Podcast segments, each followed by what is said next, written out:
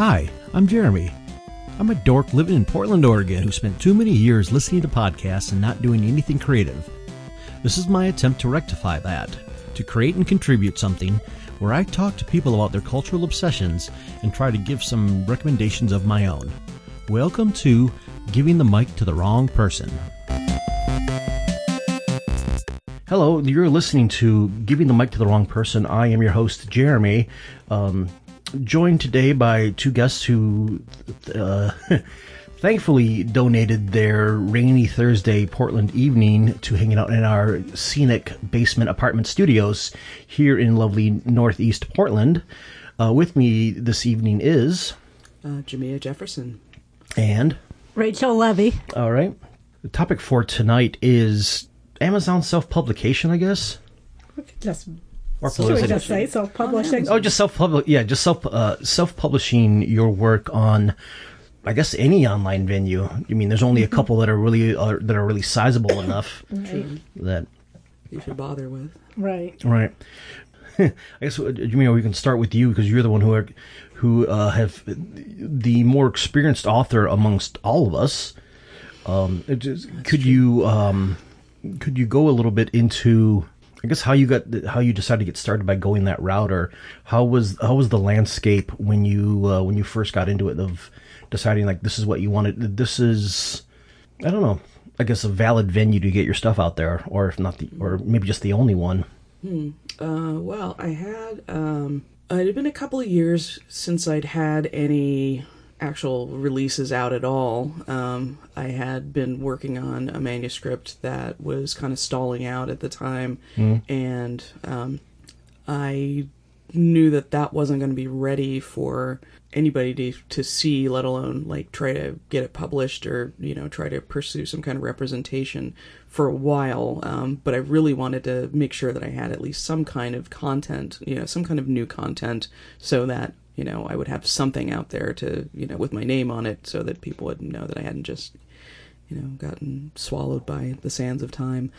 And I had, uh, so I just kind of went through and uh, determined that I had some, that I had a manuscript that was finished and it was pretty much ready to go. Right. Um, I had written um, in the uh, months after uh, my book Voice of the Blood was uh, acquired by uh, Leisure Books in um, and that was around uh, the end of the year 1999 or mm-hmm. the early part of the year in 2000 and the book just didn't come out for like ages and ages and ages but I was writing very continuously at that point um, and I had written uh, a novel in the meantime called uh, uh, that came to be called Mixtape for the Apocalypse. Um, that was not its original title, but I, I, I changed it because um, I thought it would be a little less uh, less likely to have. Uh, uh, the little golden books come and, and sue me for using their copyright.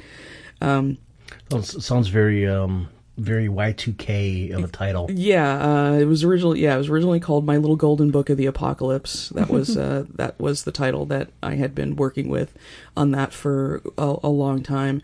That was you know kind of a semi autobiographical you know uh, sort of dark comedy about uh, someone who was experiencing a psychotic break. Hmm. Um, you know, either, you know, it, it, can be argued that it's, you know, brought on by uh, the actions of other people or that it was just going to happen anyway.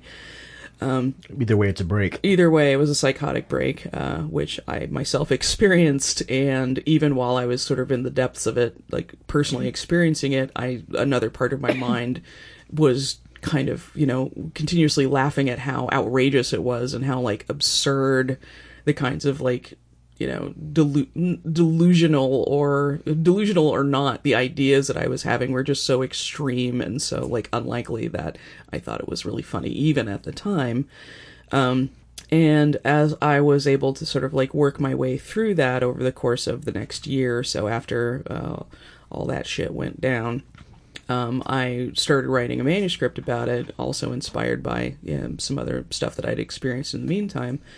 And um, after I had had the uh, Voice of the Blood uh, acquired by a publisher, um, I had just about finished writing up the book that would become mixtape. And at that time, I actually had a literary agent who had gotten the first book sold in the first place. And uh, he was like, So, you know, you've got anything else that's ready to go? And I was like, Cool, yeah, I've got this book. And so I sent it to him and said, What do you think about this? And his response uh, was, This is unpublishable.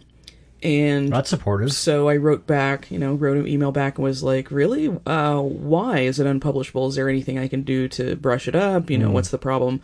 I never heard from him again. Oh, well. He basically pulled a runner and deserted everybody that he would that he had been representing. Uh, he did, and he basically and he never even got paid for uh, his agency fee for having sold the first book and or the royalties from the book that he was entitled to he never actually you know he never put claim to that money i have no idea where he is Wow, he that's, just like um, bounced out of there Th- th- See, that goes. I thought that goes against the agent's code. I felt like that too. Um, and unfortunately, that's been my only experience with a literary agent, and I've been unagented ever since then. So I've been unagented since 2000. Um, and I've been, you know, fairly thoroughly discouraged about trying to find another literary agent because I acquired him through very unusual means. Um, Cracker Jack box. uh, if you if you uh, you won a contest that said if you could draw this parrot, pretty you can much get a literary actually agent. kind of that's literary that's kind of almost what it was like um my uh uh uh this woman who had been um my my academic advisor at Reed um, came to me while I was working, and I was working at Reed at that time, and said, "Hey, do you have any, you know, do you have any material that's finished right now? There's this kind of, this, there's a friend of mine who's like holding a contest, and like the if you win first prize, you get literary, you get, you know, you get agency representation, and like two hundred bucks." And I was like, 200 bucks, Two hundred dollars. dudes, I'll totally do that. And she's like, sweet. Well, you know, brush it up and send it to him. And I was like, cool. So I did. And then I actually won first prize. And I was like, yahoo!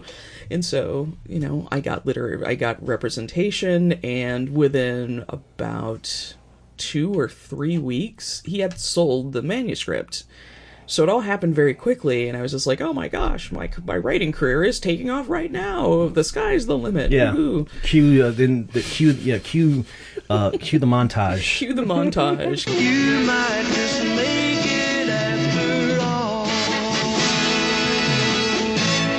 cue the cue the cue the hope and you know the journey soundtrack and all that good stuff and then of course it all came crashing to a horrible flaming heap that uh, the uh, the wreckage is still smoldering to this very day. Uh, anyway, so I had so I'd written that book. I really really like it. It's one it's one of my favorite things that I've ever written, and I think the material is really really strong, and it's a really great book. And I've always wanted to see it in print. However, his feedback, "This is unpublishable," has always stuck with me, and because I've never had any, you know, I've basically had like one or two friends read it in the meantime, and I'm just like, isn't this funny? And they're like, no, it's really sad. And I'm like, really? really? Oh, well, I, I think it's funny though. Yeah. Well, uh, fine. It's really funny. Um, so, uh, uh, in uh, summer of 2011, um, I knew that I was, uh, you know, things were going weirdly at my actual day job and all that stuff. But I was like, okay, I really need to have another book out. The fastest way for me to be able to do that would be to publish it myself. Mm-hmm. And then I got quite excited, kind of reading up about what self pub you know the possibilities of self publication and I realized that this would be this would be kind of a fun cool project and for some for a manuscript that otherwise would just be sitting there getting moldy. Um, and so I studied up about it um, and revised the manuscript which was uh, surprisingly really uh, emotional uh, i shouldn't have been surprised but it was really really emotionally difficult for me to go back and, and look at that stuff because suddenly i was reminded of all the things that had led to me having the breakdown in the first place. Um, but i powered through and that was all good.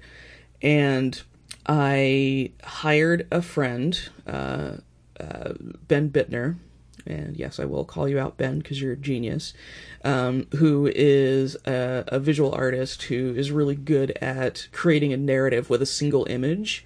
And I said, hey, would you be able to, like, you know, if you read this book and if you're willing, would you you know, be able to make me like a cover drawing or something, and I'll pay you a hundred bucks. And he was like, "Yeah, sure. Actually, yeah, I don't, I don't really need to get paid." And I was like, "No, dude, let me pay you." And he's like, yeah. "No."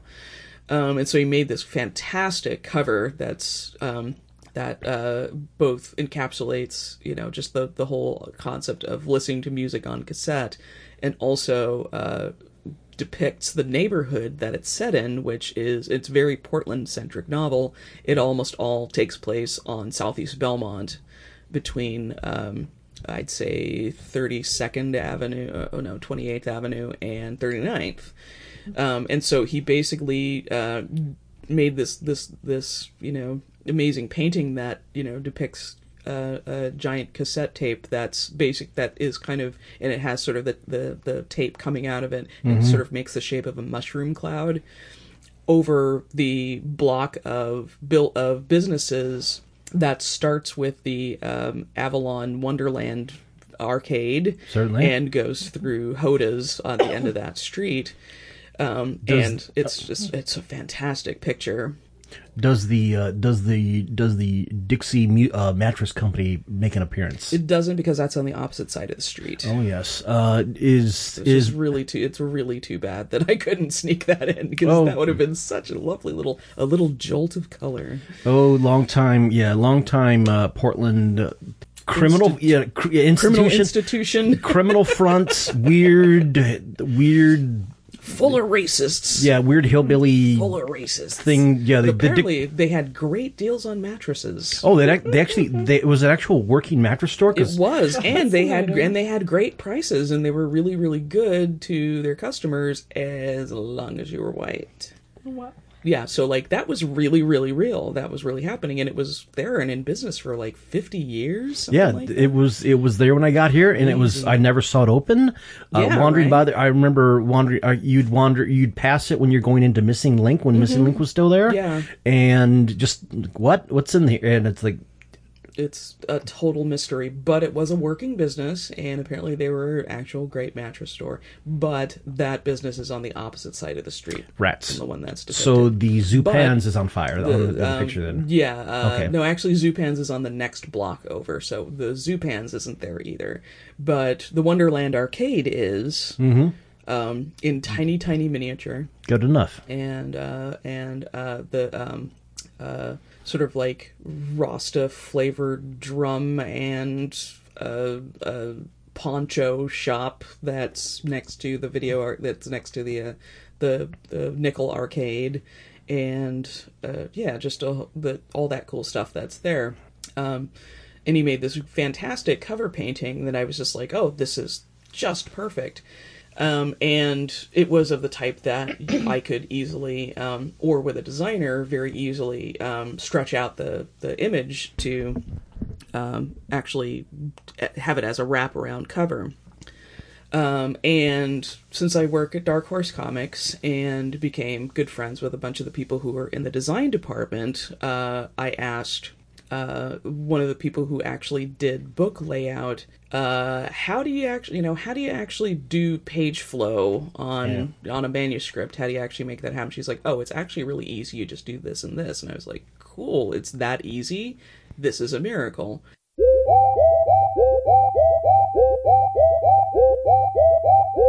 And we continue. And continue. You're so you're talking the um, learning page flow from So from yeah, so I, so I learned like actual print page flow from uh, the one of the uh, um, uh, digital book designers that I actually work with every day because I one of the the book series that I actually work on are prose novels and you know you you know they have you don't know exactly how many pages it's going to take up et cetera et cetera et cetera. You just have to you know lay it out like that. How do you how do you learn about spine width? Um, and there's a, a formula that you have that you figure out once you know exactly the actual final page count that sort of thing Um, and one of the other designers who had very recently just been let go with let go of her job at Dark Horse, um, I asked her if she would do the actual title design for the front of the book.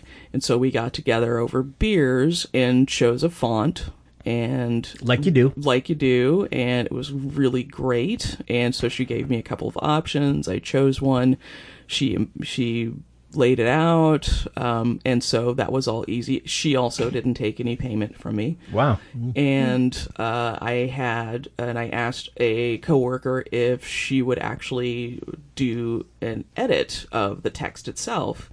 And so she actually like gave it, you know, she apparently just gave it a fairly light read because I guess it was really clean and didn't really have almost any typos or errors in it. And she was like, nope, this is pretty good. Fix this, you know, make sure that this paragraph break is here because it's showing up really weird right here. And no, I think this is pretty good to go. Wow. I did have to pay her, Oh well.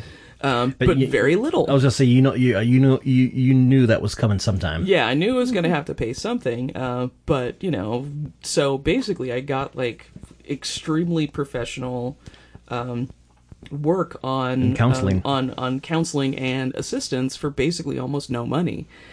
Um, and so then I had to learn, like, learn about how the book is put together, um, and then I had to, dec- you know, decide exactly how I was, you know, was I going to have both a print version and an ebook version, which I decided I would. Um, and doing the layout for ebook is a slightly different process than doing it for print, and there are different ebook formats that you have to format the, the manuscript for slightly differently for each one of those things. But again, it's really easy. Um, I used the uh, um, the Macintosh program Pages to um, input, you know, to to put them in the correct format for each of those for each of the ebook formats. Um, Pages is very very handy for that, um, and it was part of the uh, um, the iOS package for.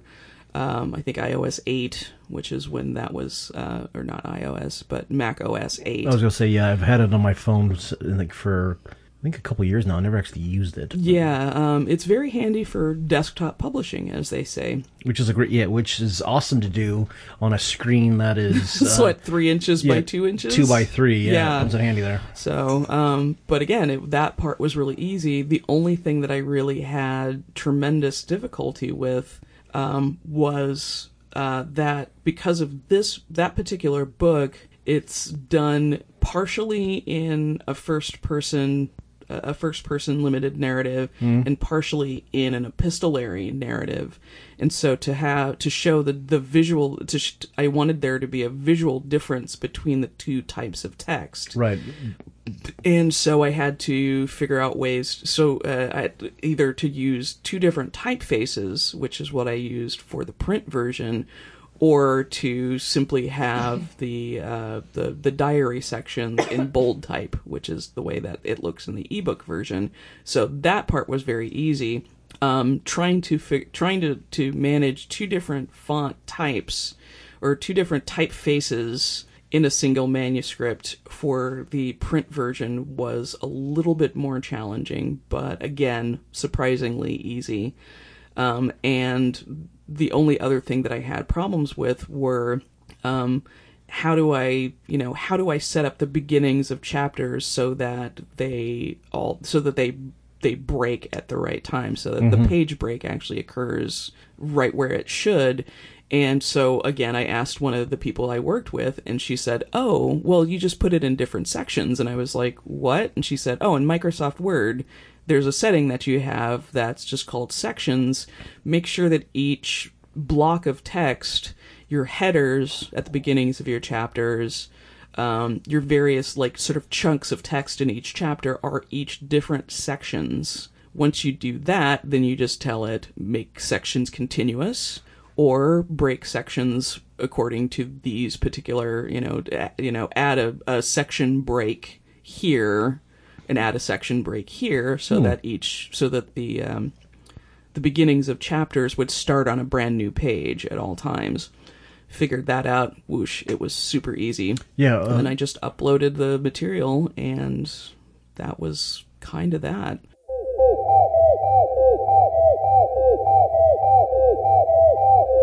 And then you know deciding on a price. Um, and I uh, for the print version I used uh, CreateSpace um, because they're very uh, uh, they're a lot le- they're a lot more hands off than other uh, than other systems that also will uh, help you with ebook publication. Book Baby, in particular, I'm really interested in seeing how their their process works, but they do a lot more stuff for you.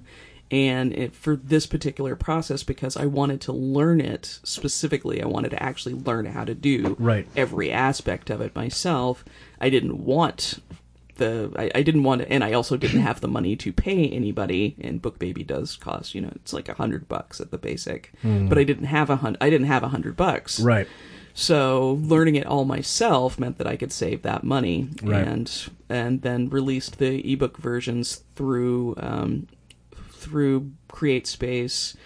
Um, and so for each of the most common ebook formats, um, they will actually market each one and and send them to the different booksellers for uh, their proprietary ebook formats. Um, Barnes and Noble uses Nook.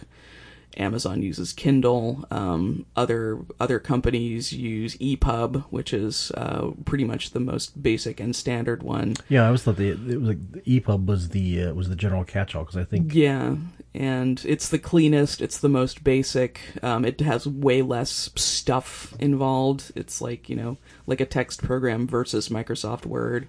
Kindle has a whole lot of bells and whistles that uh, you may or may not need for just a for just a prose book. But if you have illustrations or if you have other multimedia uh, as an aspect of the book, then Kindle is actually probably the best format for that. And on that note, um, let us take a quick break and be right back. And we're back. We're back. Uh, one thing I did want to do is bring in Rachel. Rachel, uh, as a bit of a contrast. It's a, this is an episode of contrasts. but uh, one of the things that I wa- wanted to bring up was just the, I guess, contrast in in why I wanted to have, I I guess, both of you on is whereas you've been, how many, uh, do you mean how many uh, have you, how many, like, you know, times have you had, have you done, you published your own your your own work? Uh, this is well. I mean, hmm, that's kind of a difficult question because I've done a lot of like zines and stuff. Like I've done a lot of like zines that I like, you know, did like collage art for, and or like got friends to do like centerfold illustrations or whatever for me. And you know, like hand sold those, um, and I did that for quite a long time, and I really, and I still really, really, really love and enjoy that process, and I'd love to get back to that. One of the benefits of Portland is we still have a somehow still have a um, still have zine We culture. do still have a zine culture and places to sell them. Right, yeah. And you don't just have to trade them and send them as mail art. You can actually like sell them at a store at retail. Rest in peace, Tower Tower Books. Oh, Tower Books. Yeah, we love you. Um, but uh, after having uh, done mixtape, and uh, that was released in October of 2011, it is indeed still available, which is one of the cool things about um, um, self-publishing that and making it available through Amazon, because of course the the hard copies are print on demand, so you don't actually have to worry about uh, inventory. Yeah, you don't. There's no warehouse of these things There's rotting. no warehousing it. Yeah, it, they're they're printed as they're as they're ordered. Um, I uh, then uh, that stalled novel that I'd been working on. I decided I would I would see what would happen if I released each chapter individually as Kindle singles. Um, which is a thing that uh, they kinda kick around a little bit. Serializing it, as- as it were. Yeah, serializing it, um, and also because it is a work of pornography. Um, you know, it's it, it is designed to titillate as well as it being literary fiction, and so you know, if you wanted to read a piece of pornography, then you could like pay ninety nine cents, get a document that's around that's between 10 and 12 pages and every single chapter contains at least one incidence of extremely explicit sex you know there you go. Solid easy peasy. Yeah uh, the book comes in spurts just like the song says. Exactly.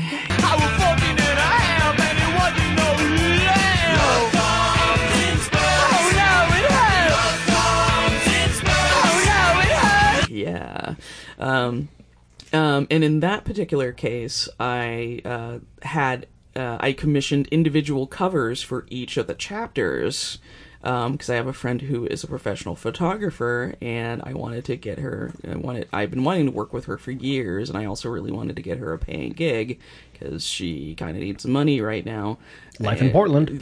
Actually, she's not in Portland. It's Oh, well, worse. then- it's worse than that. Oh, well, Um, the hell with that then. I'm not. Yeah, I'm not going to name her name because I just kind of dissed her a little bit. Um, but she's but she's fantastically talented, and I was just like, surely you know some dudes that are willing to like take pictures with their shirt off, like touching each other. Like it doesn't have to be explicit, so like they don't have to be gay or anything. They just have to be willing to be shirtless and you know touching each other. Right. And she was like, I totally do.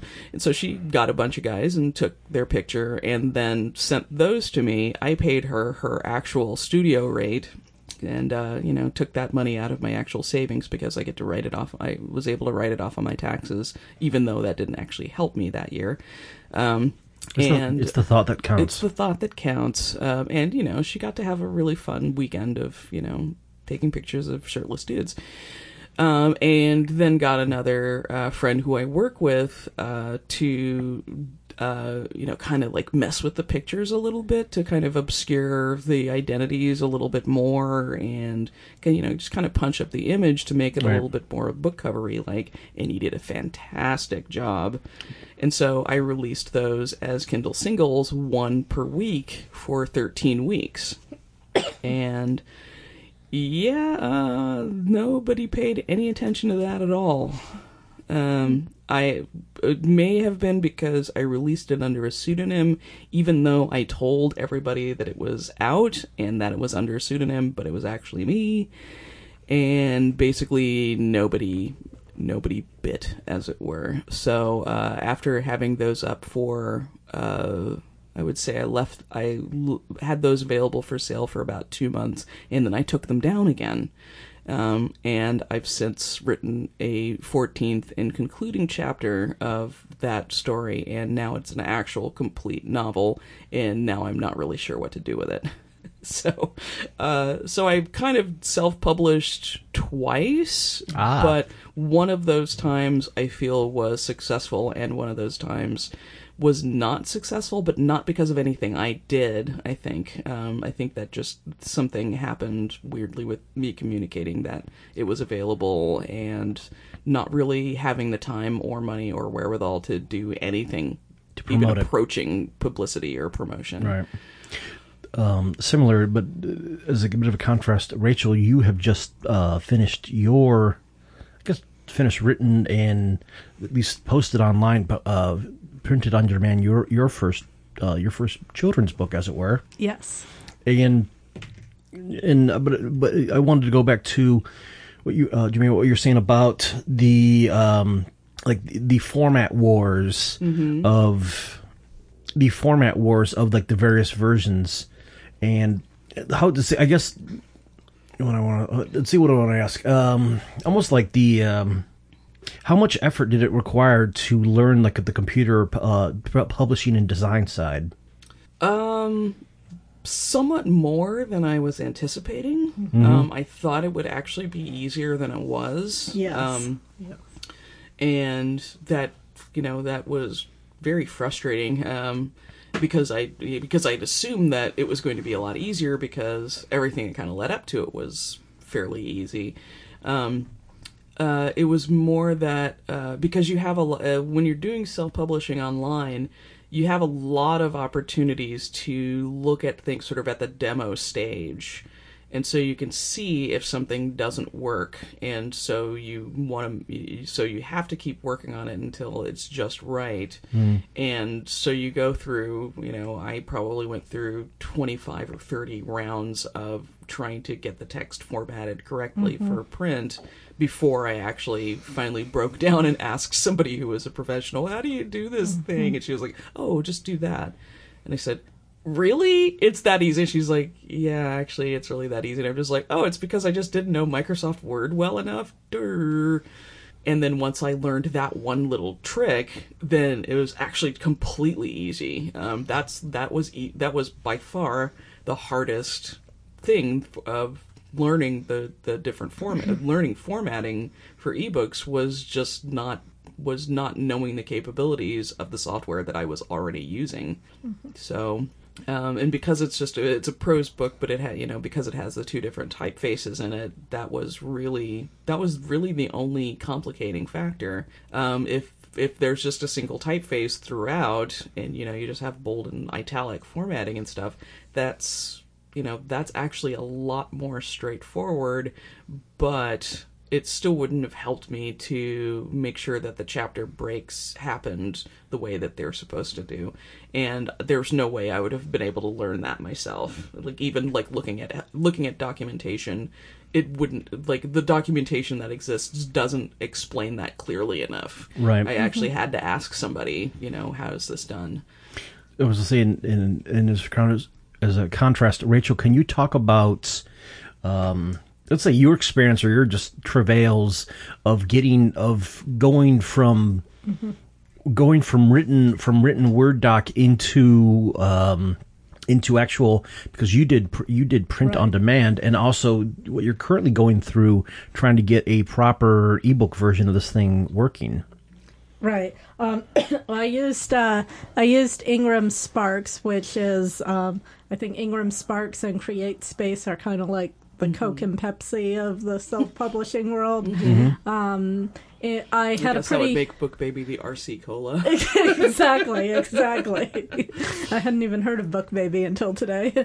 Um, uh, Ingram Sparks was a, using them was a pretty mixed experience. Um, as far as the paperback copy, I feel like they did a really good job. Um, they, you know, the uh, everything arrived when it was supposed to, looking really good. I've actually heard uh, some people have had real problems with that with uh, Create Space. The book's not coming not uh looking the way they were supposed to so in that regard ingram sparks was good. Um however uh once i finally got it um got the e um ebook um formatted um i paid a guy who my mom had recommended um, his name was Timothy Pugh, uh, aka Mr. Lazers. He's great. Uh, if you're doing self-publishing How do you spell lasers? with a Z, Okay, it's great of course. also if you're a drug dealer yeah. exactly. or a pimp or an exotic dancer That's true. or That's a true. um, yeah, or a um, David Hasselhoff impersonator, or or D, or a DJ pair. Yeah, to my knowledge, he's not any of those other things. but you or a never know. LASIK surgeon. Oh, yeah, Exactly. I don't know him too well. yeah. but- The, the yeah the kind of kind of medical practitioner who's advertises the services on uh, on billboards and and bus benches. exactly. exactly. But in spite of that, he actually did did a great job. So he formatted um, the ebook for me, and I thought I was just going to upload it onto Ingram Sparks, and we would be good. Um, but it turned out to be much more complicated than I expected. Um, apparently, Ingram Sparks will only take an EPUB file, and the file he had sent me was a Mobi file. and yeah, and I had honestly no experience with this. I kind of felt like I didn't. I was going I in this I, blind. and I don't think that those. I don't think that uh, um, they're sort of backwards compatible in that way. Yes. EPUB is the simplest, yes. and uh, yeah, with a, with a with a Mobi file, I think that you, you have to actually kind of like do it over again or something. But I don't know because I I don't remember that part of the process. That was pretty much what Timothy, aka Mr. Lazers, said if I was going to do do it on Ingram Sparks.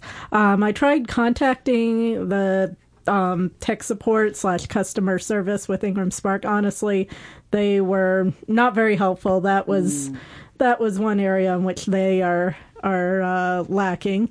Um, I guess every self publishing site has its uh, strengths and drawbacks. Um, so I ended up deciding to just go through straight through Amazon Kindle, which is what I should have done to begin with.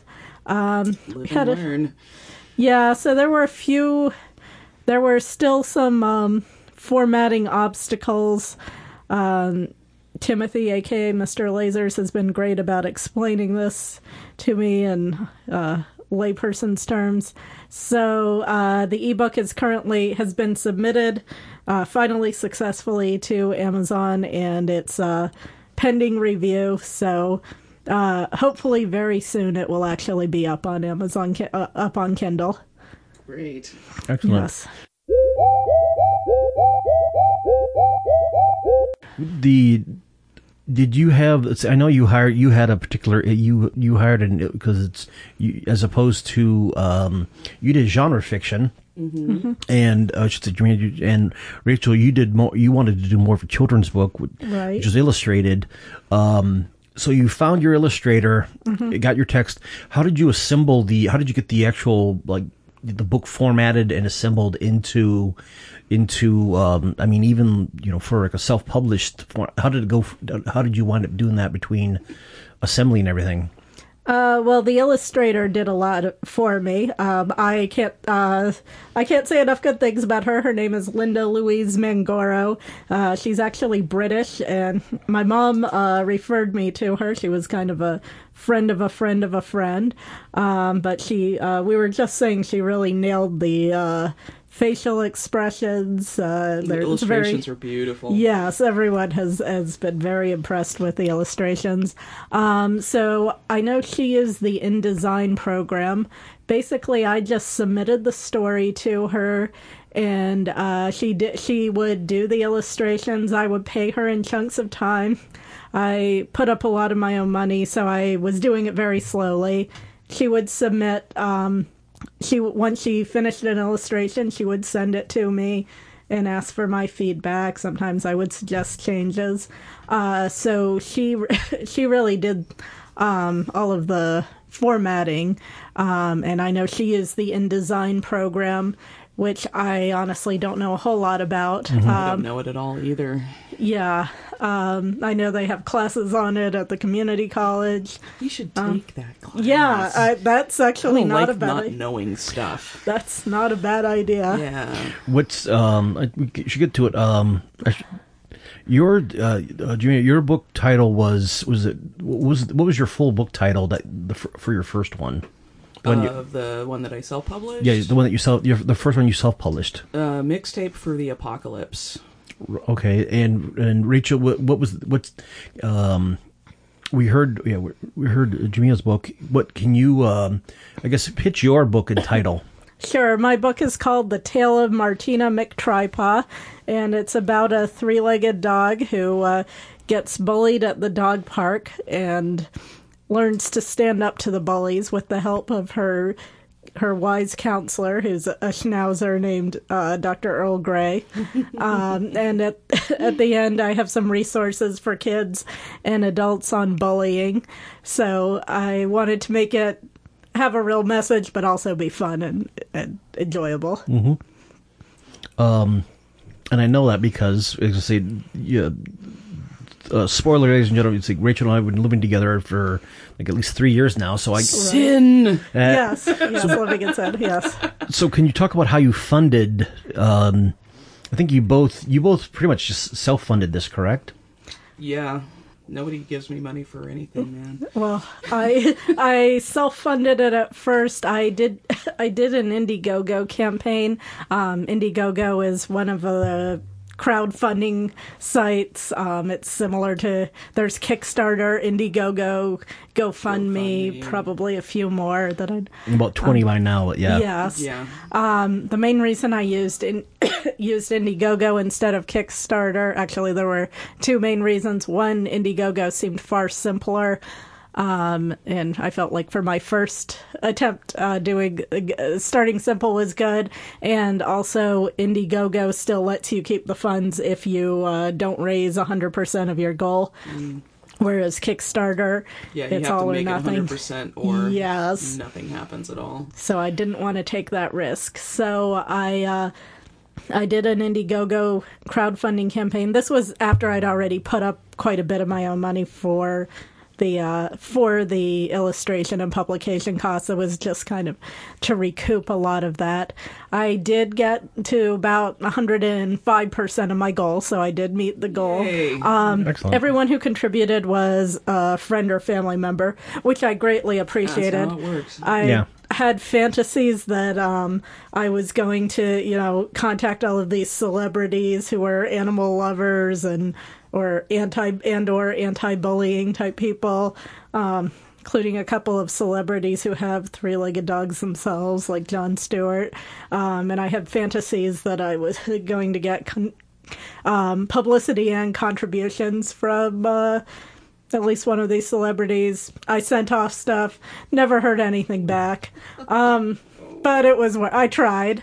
Uh, tried. Still hoping one day, one day a famous person will uh, notice the book, and that'll Kristen be. Bell, she's a sucker. Oh, oh, she's there's very, one I mean, she's hadn't very uh, nice person who loves animals. Oh, she's one I hadn't thought of, so she's she really cool. be on my yeah, list. she's actually really, she's actually genuinely somebody you should maybe try because she's really nice. So, oh, that's uh, yeah. I'm gonna keep trying. Uh, can be a little discouraging when you put something out there and uh, hear crickets back, but that is that is kind of There's the uh, part of the game. There's Exactly. rubes to fleece. I mean, Exactly. people that you can ask for help. I mean, yeah. Exactly.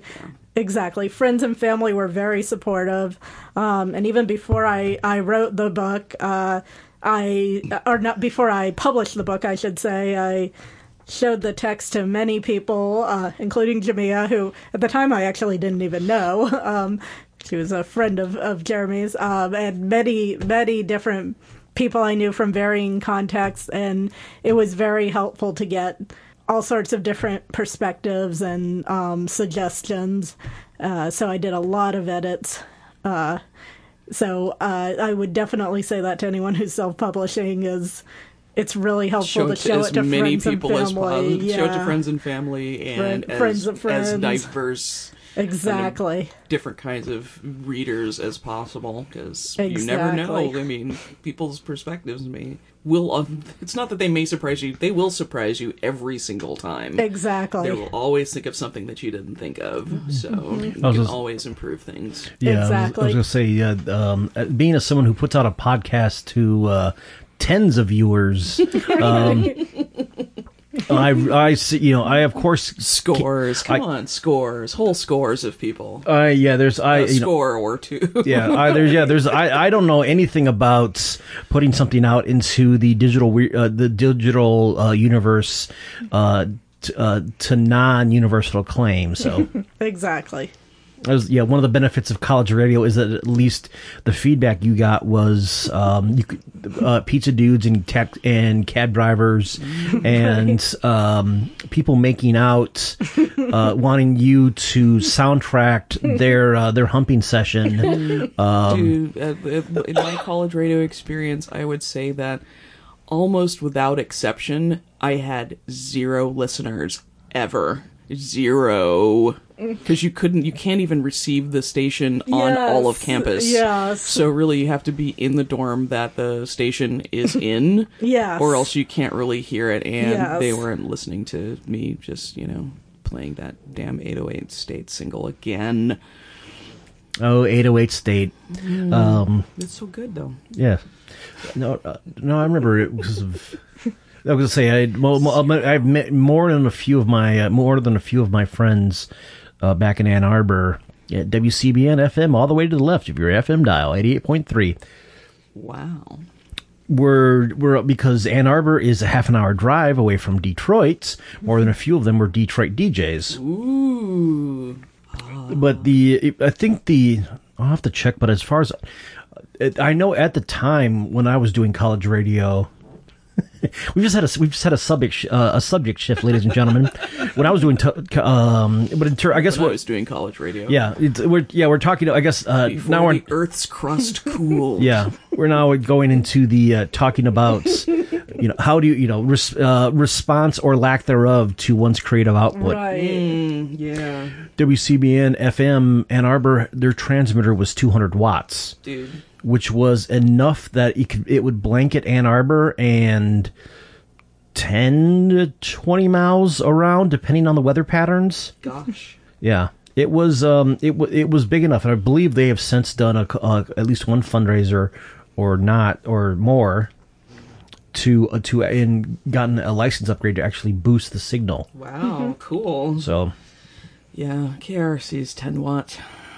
10 throbbing watts of rock and roll power. 10, 10, 10 watts. Can you guys hear me upstairs? N- n- no? Okay. I guess I'll play Negativland some more. Yeah, there you go. Yeah, Negativland on top of, uh, or just you know live mixing neg- neg- Yeah. Negativland no, albums it's, together. It's, it's really it was very great for like you know like doing practice with two turntables. It's like okay, let's see if I can pitch shift. No, I really can't. No, it's been a year of practice. I still can't. Um, maybe I should stop trying to do that. Kids, you tried your best and you failed miserably. The lesson is never try. right in the butt. that was great. Do a half-ass job. yeah. Shary Bobbins, I love you.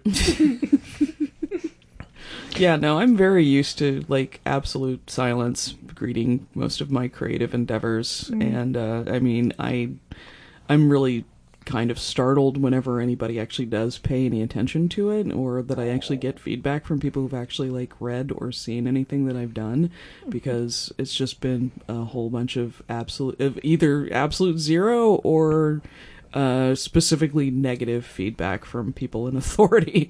so, uh, yeah, I just I just keep on plugging along, and I do I have I I do it because it's a compulsion. It's not because I think it's important or that I feel like I'm that benefits me or anybody else and it certainly doesn't pay. I'm literally just compelled to keep doing it. And so occasionally I would like I, I show it to people because I do enjoy the ego boost when people do actually read my stuff and or like it. But um, I'm also used to there just being absolutely no feedback whatsoever. Uh, So uh, I, I just try to have fun with it more than anything else because I I kind of don't really have a I don't have a choice as to whether to do it. I don't have a choice about whether to to write fiction. I just I literally am compelled to do it. If I don't do it, I literally start feeling like physically unwell. So I have to do it, or I or, or I both go crazy and I get ill. Right. So I write a lot because I have to. Yeah. And author is like a shark. If it doesn't keep going forward, it dies. That's right. Well, it can always swim around in shir- in circles, so you know, I'm that shark that's just swimming around in a very tight circle, and occasionally a fish like accidentally gets in the way, and I consume it, and I can keep swimming for a little bit longer. But uh, yeah, making it to the actual cold deep seas, I. I don't know where that is. I don't know where I don't know where the current is for that. So I'm just gonna swim around in circles for a little bit longer and see what happens, and you know, accidentally eat some shrimp as they, you know, krill. They just kind of get stuck in there, and yeah, I have to write more stuff. I'm going crazy. I'm going crazy. It's been like weeks and weeks and weeks.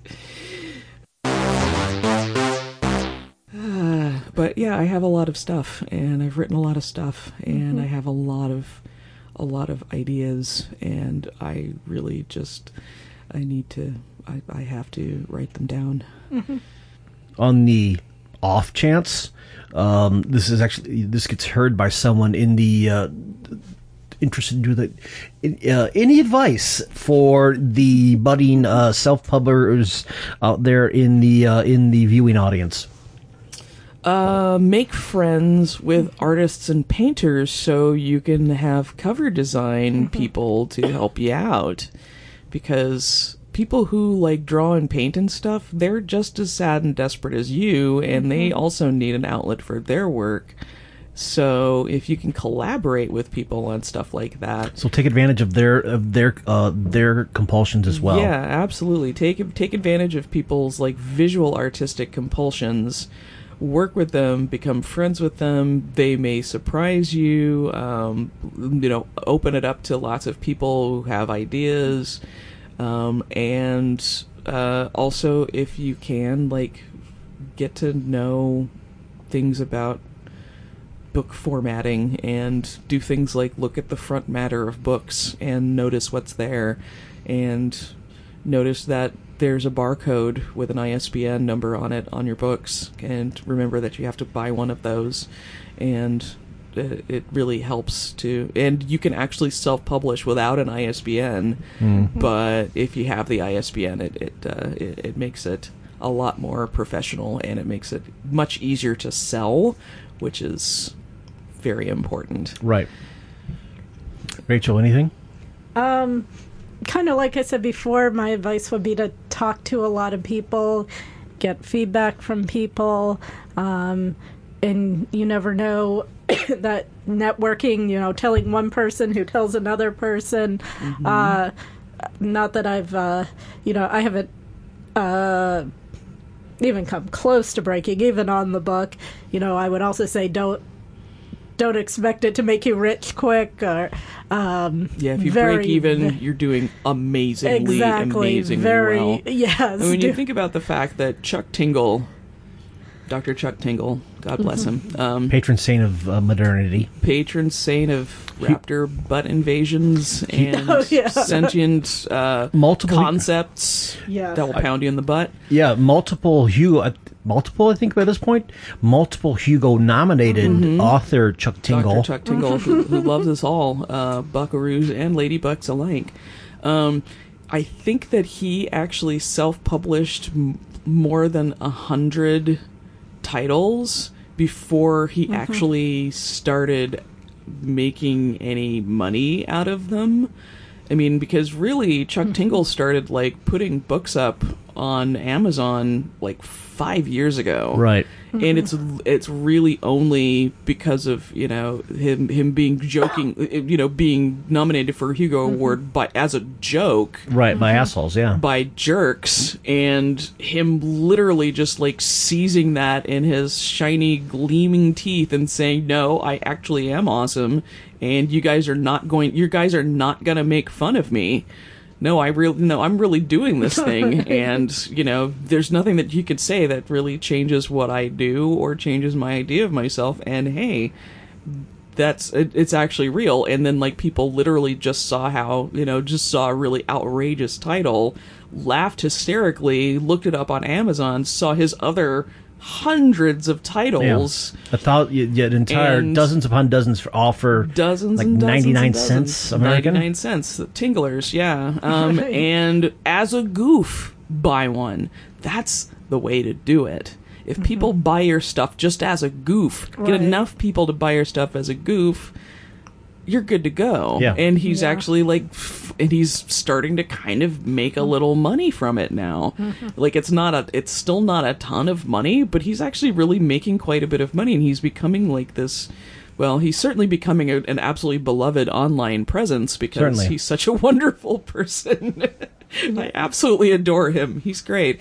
Um, pretty much every time he posts anything, I'm just like, "That's so true." Oh, Yeah. oh, it's so nice to just be loved by this completely insane guy who's far away from us. Thankfully, we're safe. He's not going to come to our house. Um, I don't know if I want to party with him or anything. Yeah, his son, his son takes care of all of his, his all of his takes- affairs. Yeah, yeah, his son keeps him in chocolate milk and pizza and Pepsi, and that's all Dr. Tingle needs.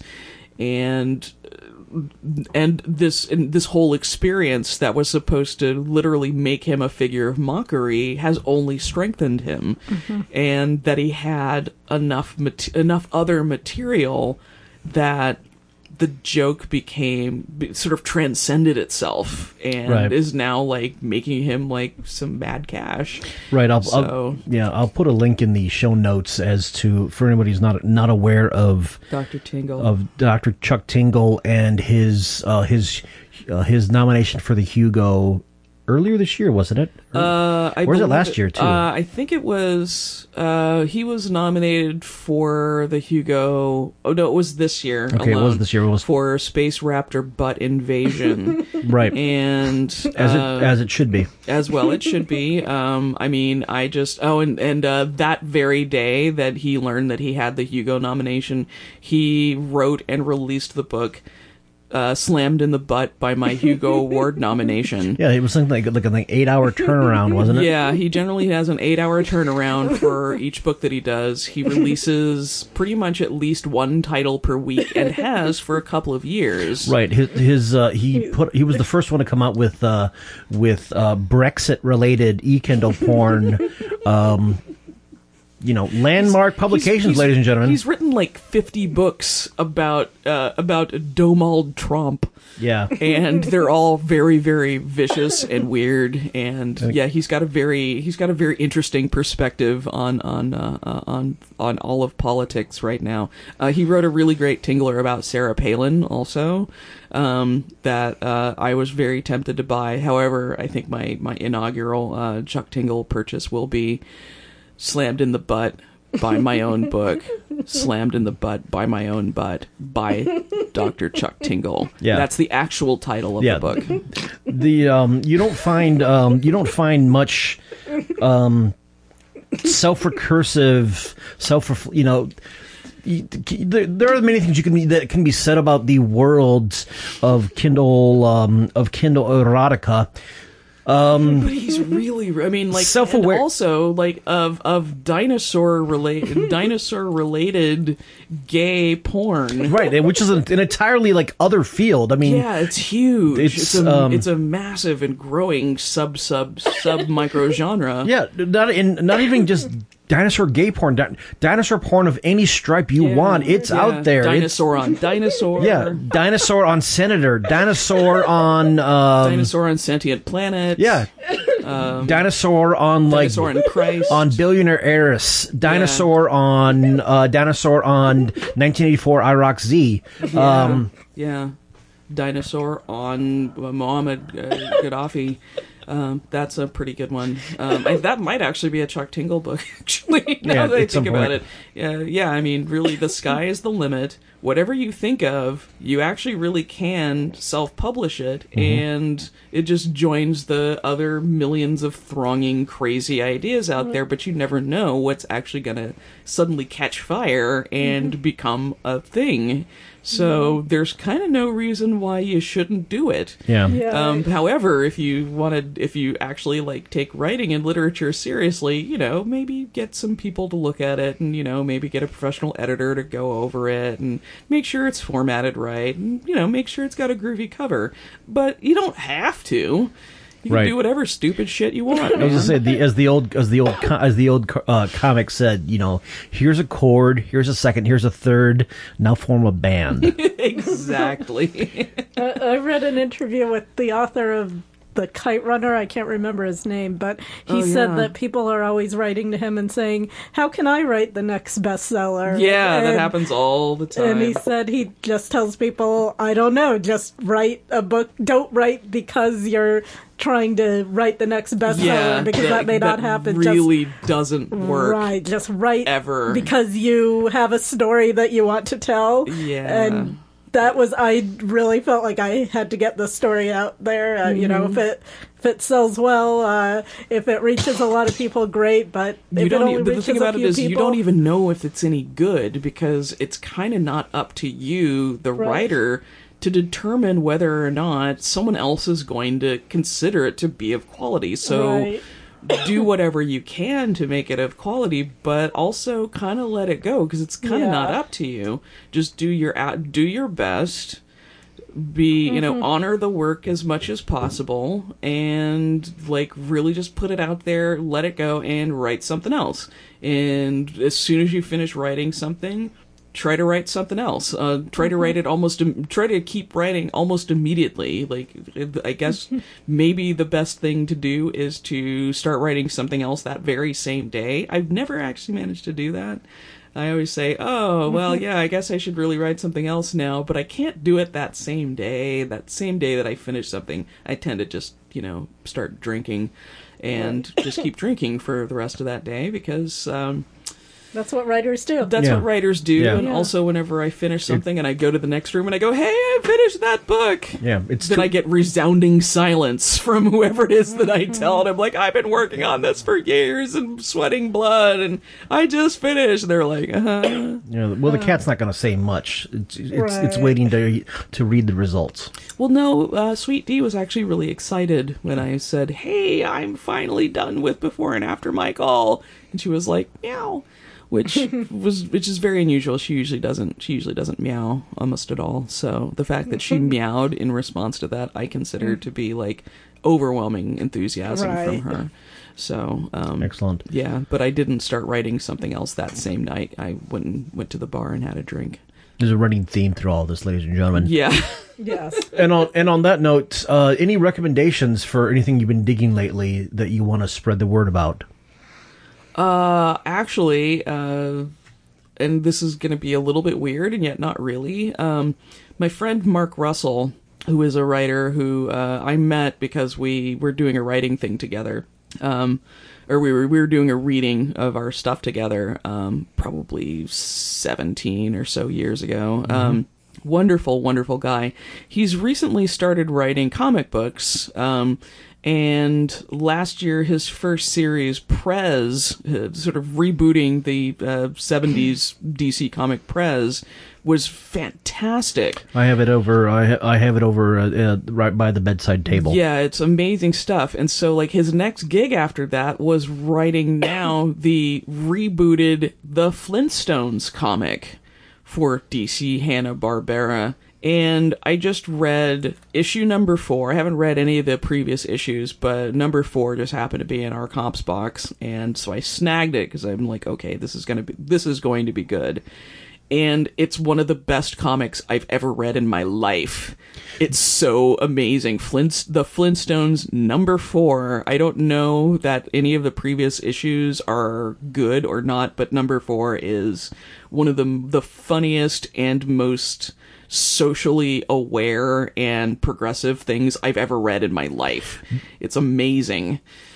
This was the this was the the new Flintstone series with the deliberately updated art style. Correct? Uh, yeah, Much- the more realistic looking Flintstones and dinosaurs and everything else as well, except for Dino, looks exactly like Dino looks in the cartoon, which is really extremely, extremely surreal. But I mean, just as as as a as a as a as a note, um, the daughter Pebbles, as we all know, um, is wearing a, a t-shirt advertising Nick Caveman.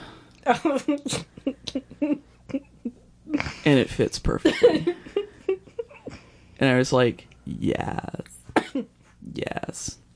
So uh, I don't, I won't, I won't talk about the actual like uh, content of the of the story because it's it, it's almost too spoilery even to talk about what it's about. But I, I there's a there's a belly laugh on every single page. Every single page has something really amazingly funny going on, and well, I mean, the cover of it, you know, shows like Fred and Wilma arm in arm, you know, walking along, and behind them a throng of protesters protesting um, the newfangled and upsetting uh, uh, uh, trend of monogamy, of like men and women getting married and being like loyal to each other.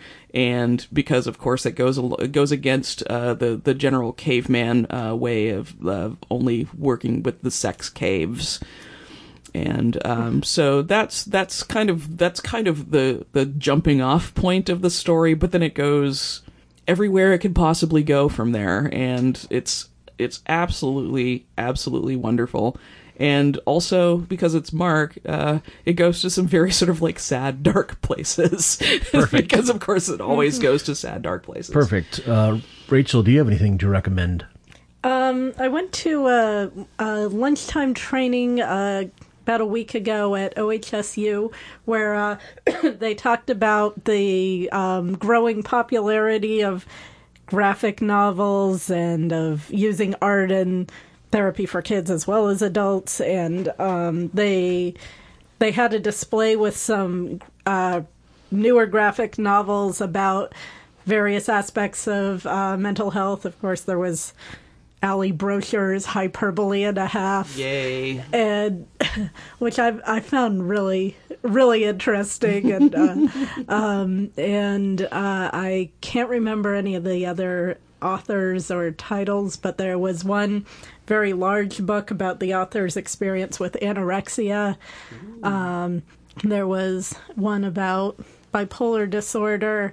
There were uh, just a bunch of really interesting looking graphic novels about various aspects of mental health and, Mm-hmm. and physical health field. too. Yes. Which there's a couple of. Uh, uh, well, uh, there's the famous. Um, uh, oh goodness, I'm blanking on his name. Uh, American Splendor. Harvey Pekar. Harvey the Harvey Pekar. Pekar's book, Our Mar- Our, Our- Cancer Year. Harvey and uh, Harvey yes, Pekar that and one his was and on his the display table. Yeah. and, and his uh, Yes. and his wife. It's really, really powerful and incredibly funny. Yes. So yeah, th- I think that's really kind of like that. That that probably like kind of speared, Yes. spearheaded that whole movement. And I really just, I think it's a, I think it's a fantastic. It's, Yes. It's a, it's a great, it's a great way to sort of describe these. You know, it, it's a new approach to.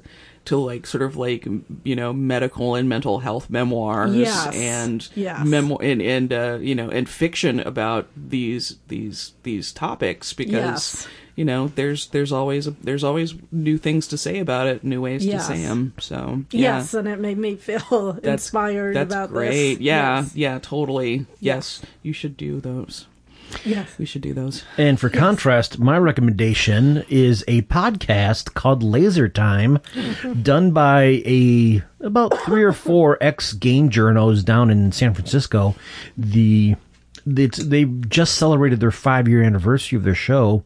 I think the the way that the show works is that they'll take a take a a thing from pop culture and kind of go in deep and explore it and um kind of really examine it. They've done everything from they they re, they they've done episodes everything from say um like backdoor TV pilots to uh to the history of programming blocks everything from T, from uh from SNICK to TGI TGIF um they did I'm trying to think Prime time after prime time. yeah. Uh, I'm trying to think like very everything from subjects of like, like you know the five you know the five best um, films based on you know featuring pro wrestlers. they um that sounds amazing. yeah film you know it's kind of like the the the the history of I think not just um I think what was it just the uh, they they recently did a special on cartoons based on live action properties. Everything from you know you had your uh, not, not you know you had not just your Laverne and Shirley go to the army or Fonzie. Uh, Later on, you would have your Bill and Ted's Excellent Adventures, your Back to the Futures, Clerks the animated series. Clerks the animated series, uh, Droids, and Ewoks.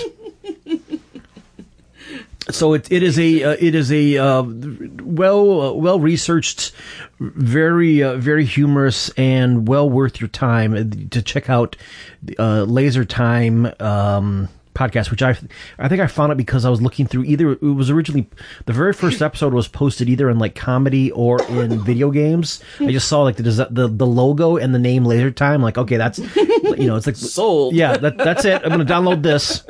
My, my favorite part is the That's 30 20 10 podcast where they take that week and talk about pop culture 30 years ago, 20 years ago, and 10 years ago.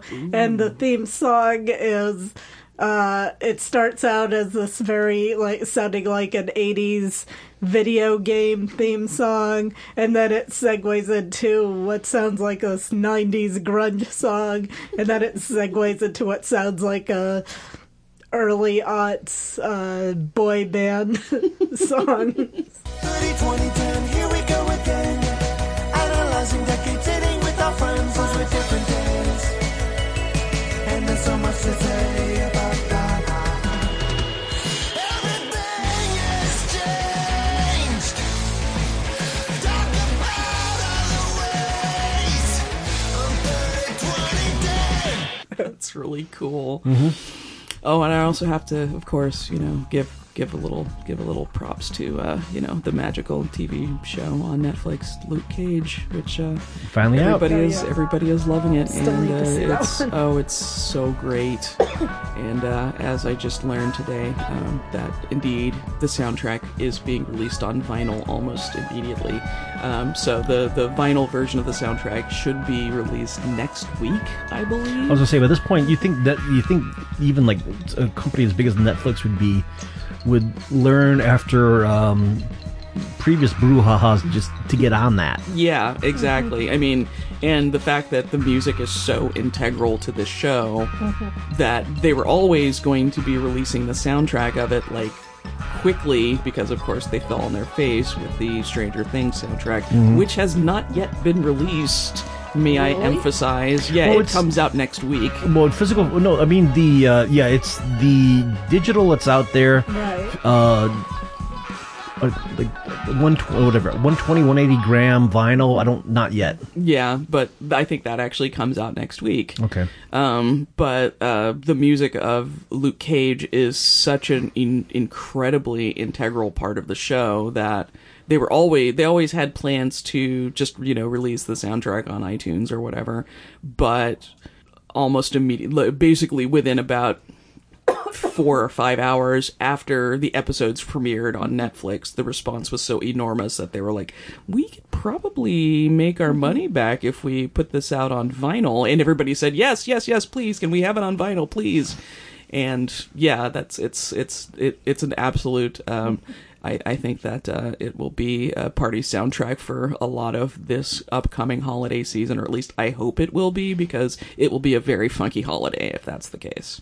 have they and I want it to be a funky holiday. are there any have they used any ghetto Geto Boys tracks in the in the show They yet haven't yet, Ah. but I think there are some. I'm, I've only watched up through the fifth episode, Okay. so they uh, there are 13 episodes. I have seven more to go.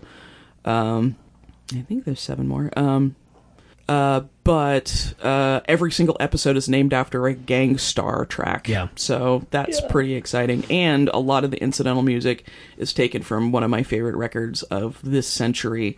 Uh, the instrumental version of the Ghostface Killah album, 12 Ways to Die, which is, I mean, it's every, it's everybody's favorite kind of music, no matter what kind of music it is that you like. It's every single one of them simultaneously. Wow. And really just, and the instrumental version is just, I mean, it's, it's soundtrack music, it's, it's guitar, it's indie guitar rock, it's heavy metal, it's funk, it's soul, it's, it's got country elements. It's a mixtape. It's a mixtape in individual, tr- it, but like each track is like that. Every track combines all of those elements.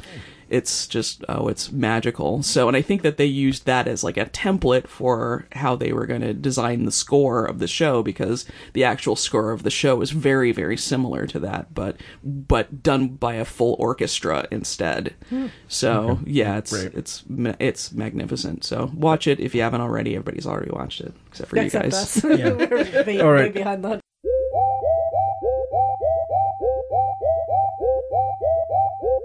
And on that note uh, where can folks how can folks get a hold of you on the internet Uh, I'm all over the Facebooks. Uh, also, I have a website that's not very good that I'm gonna try to gonna try to uh, fix up a little bit, but it is functional right now. Jemiah.com. Uh, my website will always be jemiah.com. J E M I A H. Um, it has listings for all of my current titles that are available and a blog that I pretty much neglect really badly and some pictures of me and that sort of thing. But I'm on the Facebooks. Find me. all right Yep, I'm on the Facebook too. Uh, Rachel Julia Levy. Uh, my book is available in print form on Amazon and should be available in ebook very soon. Uh, and Martina, Martina McTri- McTripaw. Yes, Martina McTripaw also has a blog on uh, Word WordPress. Oh, excellent. As as soon as uh, the book is available and uh, on Kindle, she'll update it again. excellent. Excellent. And if, and always, if you have any, uh, see, like, subscribe, comment, blah blah blah. Uh, if you want to get a hold of me, you can reach me at the show on Twitter. It is giving the mic. Also, you, you can email anything. Let's see, giving the mic at gmail.com. All right, and on behalf of my assembled guests here, uh, once again, thank you very much for your time on this Thursday. Thank you. Yeah. And um, anything to go out on? I don't have a. s- I do not have a catchphrase, so I'll just say uh, good night. Yeah, that works. Yeah.